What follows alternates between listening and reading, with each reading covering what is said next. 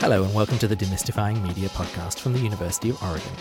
I'm Damian Radcliffe, the Caroline S. Chambers Professor of Journalism, and in this series I talk to leading media researchers and practitioners about their work and the trends they see shaping the future of their industry. My guest today is Jennifer LaFleur, data editor for the Investigative Reporting Workshop, and Jennifer also teaches data journalism at American University. As a senior editor at Reveal from the Center for Investigative Reporting, Jennifer managed data journalists, investigative reporters, and fellows across dozens of major projects, one of which was a finalist for the 2018 Pulitzer Prize.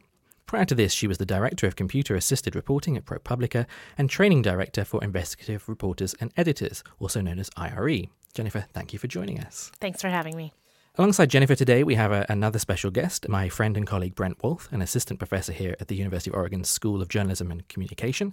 A Pulitzer finalist in 2000 and a winner in 2001, Brent's experience includes working as a staff writer and managing editor for Willamette Week, Oregon State Capitol correspondent for the Eugene Register Guard, and as Washington, D.C. correspondent and a senior investigative reporter for the Oregonian. Brent, thank you for also joining us. Thanks for having me. So, um, Jennifer, your visit to Oregon this week is supported by the Catalyst Project, which Brent is one of the uh, leaders on. We'll talk a bit more about uh, that project and how your visit tie- ties into that in a moment. But I really wanted to start by just kind of exploring how did you get into the data space? What kind of drove your passion and interest in this as a form of journalism? So, I always wanted to be a journalist, but my family is mostly engineers who were appalled at the notion of journalism as a career. Um, so, so, I kind of snuck it in now. a little bit. Um, so, my in undergrad, I studied computer science, uh, snuck in a little bit of journalism, and then later got my master's in journalism from the University of Missouri. Um, and it for many years was told by professors to choose one or the other or i'd never amount to anything um, when someone tells me no, I of course go the opposite direction as any good journalist does. And um, I found a lot of ways. This was a great way to marry um, my skills and interests together. And back in the day, not very many people were doing this, and it meant I could do stories that no one else could do. And so, why? What are some of those stories, and why does data journalism matter? What does it bring to the table that perhaps other parts of the newsroom do not? Well, with with data, you can look at an entire population rather than you know a few examples. Um, that allows you to pick and choose some of the best stories. Um, it's primary research, you know, so no longer are we reporting on someone else's primary research, but we're doing our own primary research, and in that we can find trends and things that we couldn't find any other way. And I don't always believe government reports, so I'd much rather have the granular data behind that report so I can look at it myself and find trends that way. Um, one of the more powerful things we do is matching data sets together that were not necessarily intended to go together to find trends across those data.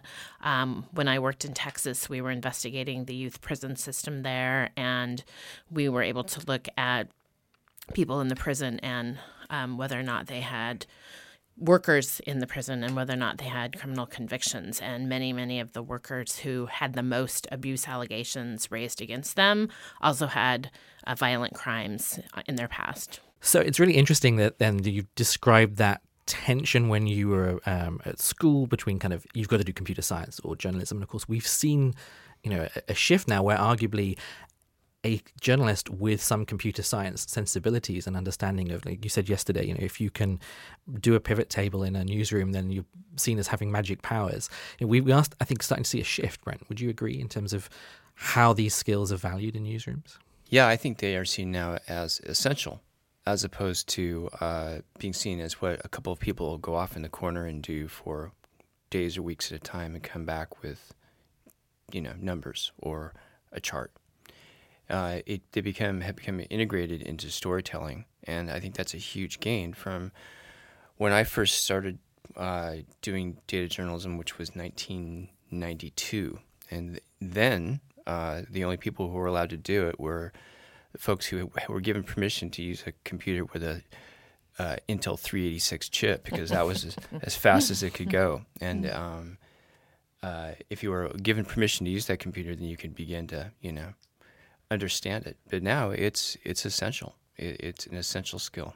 So, what do you see as the barriers to kind of greater adoption of this skill and kind of more of these stories, both from the perspective of kind of students that perhaps we're teaching here and then also uh, professionals in the workplace? I, I do think there are some newsrooms where, unless management understands the value of data in reporting and they're not calling for it, it's seen as like this extra thing in the corner um, where the real reporters want the data journalist to like add a number to their story. Um, but not seeing it as foundational to the very you know the very base of the investigation. So a lot of it just comes from newsroom culture i think. I think there's still a lot of newsrooms where they don't value data journalism and they need more skills. Um, the job listings though at the investigative reporting conferences all of them whether it's investigative reporter a beat reporter data reporter they're all calling for data skills. Um, part of the issue is that data is kind of through, you know used across lots of different skills. So um, there are specializations within data journalism. It's very hard to find somebody who can do everything. You know, can analyze and do an investigation, can build a beautiful um, interactive app. So I think in building a team, what I tried to do at Reveal is build a team that had complementary skills and worked well together. Um, so I had together all the things I needed. And Brent, how do you see this playing out in the classroom? Well, in the classroom, uh, many students come in with some experience, particularly with Excel, and that's a huge step up just to be able to uh, understand how to sort and calculate and and filter data. That those are. The, I was thinking about my own experience here as an undergrad. I took a computer science class programming in of all things basic and Fortran, and the idea that you could take a list of hundred things and sort them in a flash, which then was several seconds, you know, uh, always stuck with me. And the fact that that is uh, uh, so many students come in with that, but I think where where the intimidation comes and the difficult part of it is where where do you find the data? I mean, most people who do data journalism will say the last thing you really want to do is build your own database from scratch, although many of us have done that. You want to be able to find it. And oftentimes it's in the hands of government agencies, and people there are often very reluctant to want to share it, or they make it very expensive, or they make it very difficult. And as um, Jennifer has pointed out during her visit, and anyone who's dealt with government data know that it's it's oftentimes uh, messy. It's not tidy. It's not exactly the way. It takes a lot of work. So when we say data journalism, we're talking about all kinds, from scraping information from the web to making sense of, of messy databases to the the um, analysis that goes in. And uh, uh, Jennifer also made a really strong point when speaking to students here uh, during her visit, which is in some ways you you learn what you need to know for the story. The story really should, comes first, and then you step back and say, how can data help us tell that story? And in, in that way you begin to build the experience uh, to help you get through that story, and then you go on and build on for the next one. And the fact that often this is a, a long and complicated and kind of messy process, uh, coupled with the fact that you know journalists are under more pressure to kind of turn around stories quicker than ever. A lot of journalists still kind of, I think, hold to this kind of mantra that I'm a journalist, so I don't have to do math. How do you overcome those potential uh, barriers? And those people probably aren't going to do database stories. Um, the, but some of most of what I work with is investigative teams. Um, where if you want to uncover something for an investigation, most of the time those records are in a computer. I sat next to someone uh, when I worked at a newspaper many years ago. We were working on an investigation, and he had 200 boxes of paper documents, and he literally was doing computer analysis with paper. He would make stacks and count them and then make other stacks and count them. And I said, you know, if we get this in a database, we could probably do what you're doing in about 20 minutes. So uh, we ended up getting the data and making his life a whole lot easier. So it's, it's part of the challenge for newsrooms. I mean, you talked about needing to help editors understand the benefits of this, but is it also about um, helping them be aware of the tools that can make their lives easier? Yeah, and part of that is if a data team or people who have data skills in a newsroom are in communication with everybody else in the newsroom, you know where they're stuck and you know where you might be able to help them with um, a little thing here or there. And also, newsrooms need training, just baseline training, so that all reporters can do you know a spreadsheet. That should just be a ground level thing that every reporter knows how to do because we get data all the time whether you're covering your city budget which usually comes in a spreadsheet census stories that's all spreadsheet based stuff and it should be a baseline skill. Yes it's it can be very easy in a newsroom to become intimidated by all the terms and the technology and the eh, it seems like every six months there's a new there's a new, there's a new app but there's a new approach or there's a new language to use and I think where I had, as a, a, reporter who dealt with data quite a bit, uh, the most success was showing people what, uh, not necessarily how to um, write a particular formula or how to get something to um, to to fill into a database, as much as what the data could reveal. What you know, what can they show? They can show patterns. They can show exceptions. They can show extremes. They can show. We can sort. You can filter and once you once you help people understand the power of that, then the technical part follows. And I think that's one of the best ways, uh, in my experience, to break through and sort of get people. Then there's then they will come to you and, and they won't say, "Gee, can you teach me how to do this necessarily?" But I understand that that this is possible. Can we talk about how to do it? And that makes it much more accessible. But I, I agree with Jennifer. There's there if people are either intimidated or they just simply don't want to to learn this, then this you know it may not be for them. It may not be for them, and it's not for every story. But it, the other piece of it is that data can provide a base or a, a toehold for almost any kind of story. And the notion, as she said, of revealing something, of connecting um, what is otherwise invisible, is enormously powerful. Can you both give us some examples of some stories that either you have worked on or that you have read and heard that have done this well, that have kind of really been brought alive by data? Well, there's hundreds of stories that yeah. I can think of. Um, and a lot of it is is not necessarily the story being brought alive by data, but the very story coming to be through data. Um, because a lot of a lot of really great investigations we don't even know what the story is until we analyze the data to see, you know, what other reporting has to be done. The the data sort of like the first step to provide the foundation, and that uh, gives us tips on how to go do further reporting.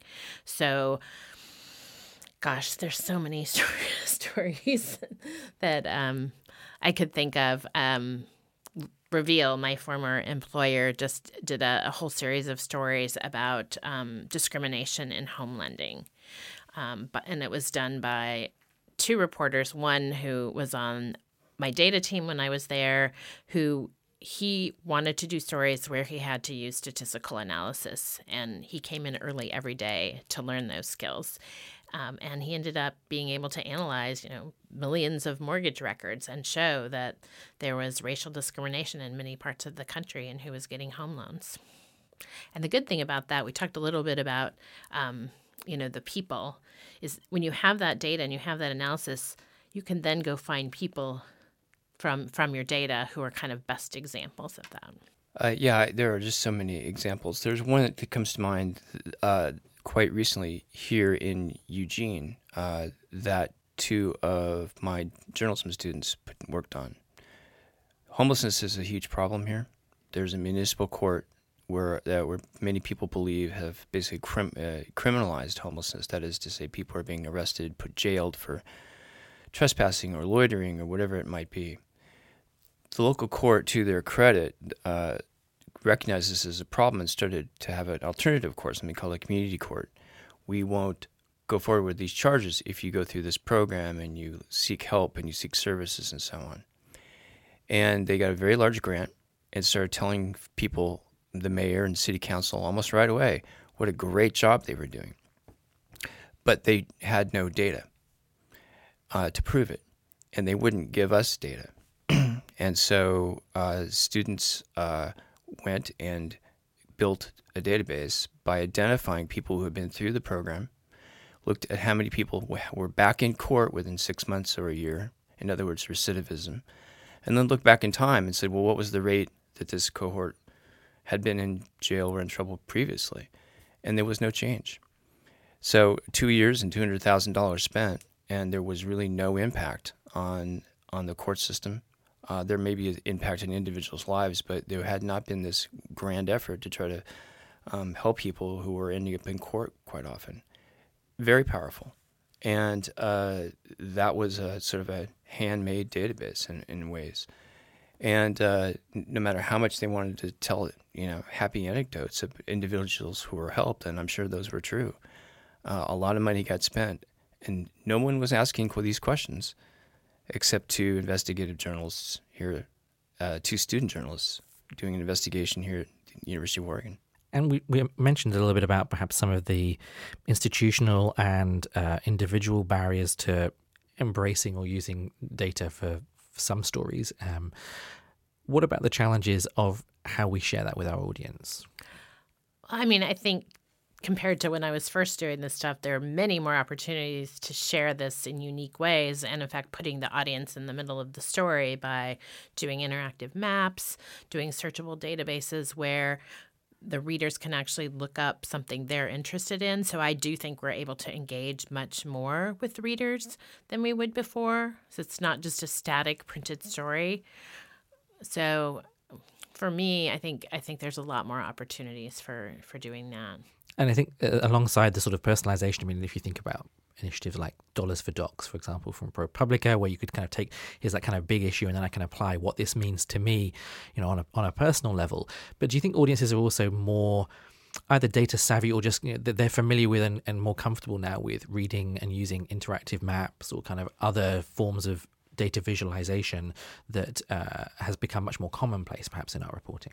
I mean, I think we're just we're all used to like clicking around things and and finding things easily online. So I just think it's part of like the natural way most people who use computers and and a lot of it is phone now. So a lot of the searchable apps and maps, you know, people are re- using on their phones. So we also have to work to make it accessible on a tiny screen. And for those who organizations and journalists who want to incorporate more data into their work, what are some of the things that they could perhaps be doing better? So mobile responsiveness is a great great example of that. But what else should we be looking at and thinking about? As far as giving readers data or working on database stories? I think it can be both. Okay.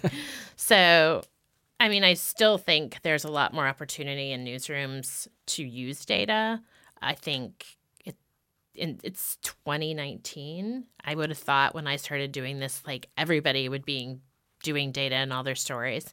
That said, not every story has to be a database story. It just might not be. Um, but there might be ways where data could enhance a story. Um, so I, I think thinking early on in a project about the way if I have a story tip, what records or what data is going to help me tell this whole story rather than anecdotal incidents, um, which makes the story much more powerful and actually probably more accurate because the two things I've heard might not be right, but if I can look at all that data, I can show what's really going on. Yeah, I would entirely agree with that. Um, I think that uh, one way one way to do it, if you're a journalist or an editor wanting to learn what data can do for your stories, what it can do for your readers, listeners, viewers, um, I would go to Investigative Reporters and Editors, the website, and the, the NICAR, which is the data um, journalism training wing of IRE and uh, look at the stories uh, or examples online that have been either uh, there's a database of tens of thousands of stories that were have been put in for contests over the years, and there are tip sheets, and they these examples can begin to show what the capacity is, and hopefully would inspire you to get more training to understand how Excel works or how to scrape data. Um, what scraping data is is essentially teaching a computer to go onto a website and gather data in a way that is then usable. Um, but at the heart of it, I think uh, the the challenge is often to know initially what is even available. Uh, if you've had experience, you've dealt with it, you begin to know that well, government agencies tend to keep this and they tend to keep that. But the, at, when you're first starting out and you don't really know, there are certain questions you can ask. When somebody, uh, you ask how things work, and uh, what forms have to be filled out, what processes have to be gone through, who who keeps track and who keeps an eye on things. And odds are that's that's going to be kept in data. And the other thing is when people say something to you, like an interview, or you hear them, you say as politely as you can, "Well, how do you know that?" And oftentimes it traces back to some some analysis, and often at the heart of that are the data. And as Jennifer has said, get the data. Don't just rely on the analysis. In other words, ask the questions that reveal how people know things, how they track things, and at the heart of that, at the root of that, it's going to be uh, data that you can begin to gather and look at yourself. Jennifer, yesterday in your uh, talk, you talked about the need to interrogate data just like any other source. Can you just give some examples of some of those kind of interrogative techniques we should be deploying? Yeah, data is inherently flawed, just like people are flawed. And I, simple simple things like sorting your database to see if like there are realistic ranges in dollar amounts or you know number of kids in a school. You know most schools don't have 50,000 kids so that might be a, a, a red flag. a red flag that there's some problems with the data because this all gets entered by people and who oftentimes are just doing it because they have to do it and there's not a whole lot of checking of government data. And so there's many things we need to do to make sure what we're doing is as accurate as possible. So I spend a lot of time checking for inconsistencies. Missing data is really important. We had a project the other day where we were missing 100 and, 112,000 records based on what the agency said should be in there. I'm not going to do an analysis without those 112,000 records. So, things like that to make sure your analysis is sound. And then, once you've done your analysis, particularly if it's something statistical or more complicated, to bounce those findings off some experts to vet that before you produce the story. No, I would agree with all that. In fact, um, uh, some students that are working on an investigative story right now are we're anticipating the arrival of some data we've asked for from a local agency and we're already talking about uh, uh, what can they do to make sure that it's all there, and is it what we is it what they asked for? And so there's a lot of iterations, and I think that's exactly right. Uh, where I have seen huge mistakes in storytelling is when somebody rushes to print because they think they found something in their computer based on the data and have not checked it, have not thought about all the possibilities and look for the flaws, but mostly gone back to the people who keep the data and say, does this sound right to you? Does this feel right? And that's where you really begin to see the, the vulnerabilities. Yes, true. So, Jennifer, you've been with us on campus for the, the past few days. Uh, what are the key messages you want us to, to leave with from your visit? I have been super impressed with the students here. They are working on some amazing stories and all seem really engaged in investigative reporting and data journalism. I met one student yesterday who is double majoring in computer science and journalism, and like me, you know, he wants to he wants to be able to combine them. Um, and a few folks have told him like he should just go the computer science internship way, and um, I'm encouraging him to go forth and do what he wants to do because I think there's lots of opportunities for people with those skills. So, very impressed at the student body here. And how do you see this space evolving over the next few years? What excites you about the future for data driven storytelling? It's a little hard to say because when I started out, I would have thought it was would be so much farther along than it is.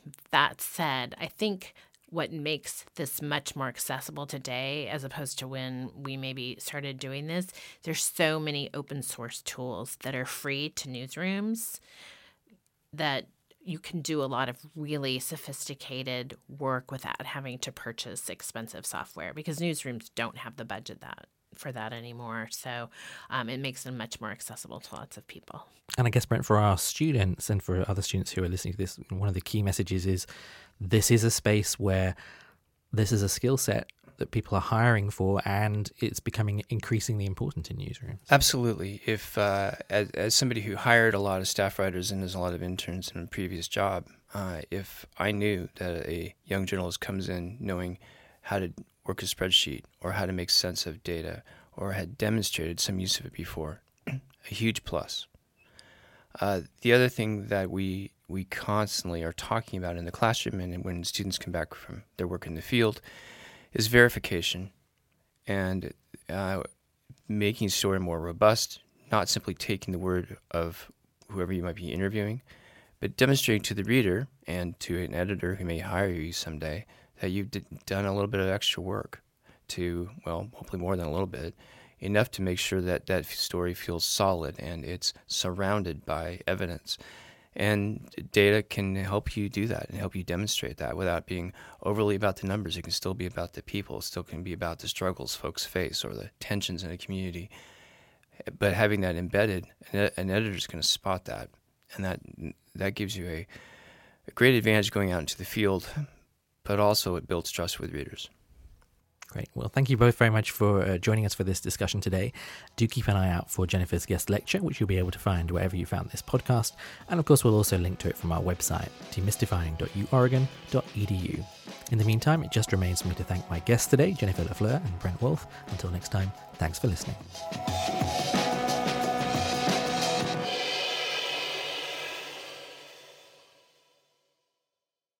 If you've enjoyed this podcast, why not check out another from the University of Oregon School of Journalism and Communication? The Listeners Podcast is a show about the craft and power of listening. We talk with media and communication experts, thought leaders, doers, and innovators whose ideas can amplify the quality of our dialogue and interactions. Subscribe to the show anywhere where you find your other favorite podcasts and visit listenerspodcast.com to go deeper with each of our episodes' show notes. Thanks for listening.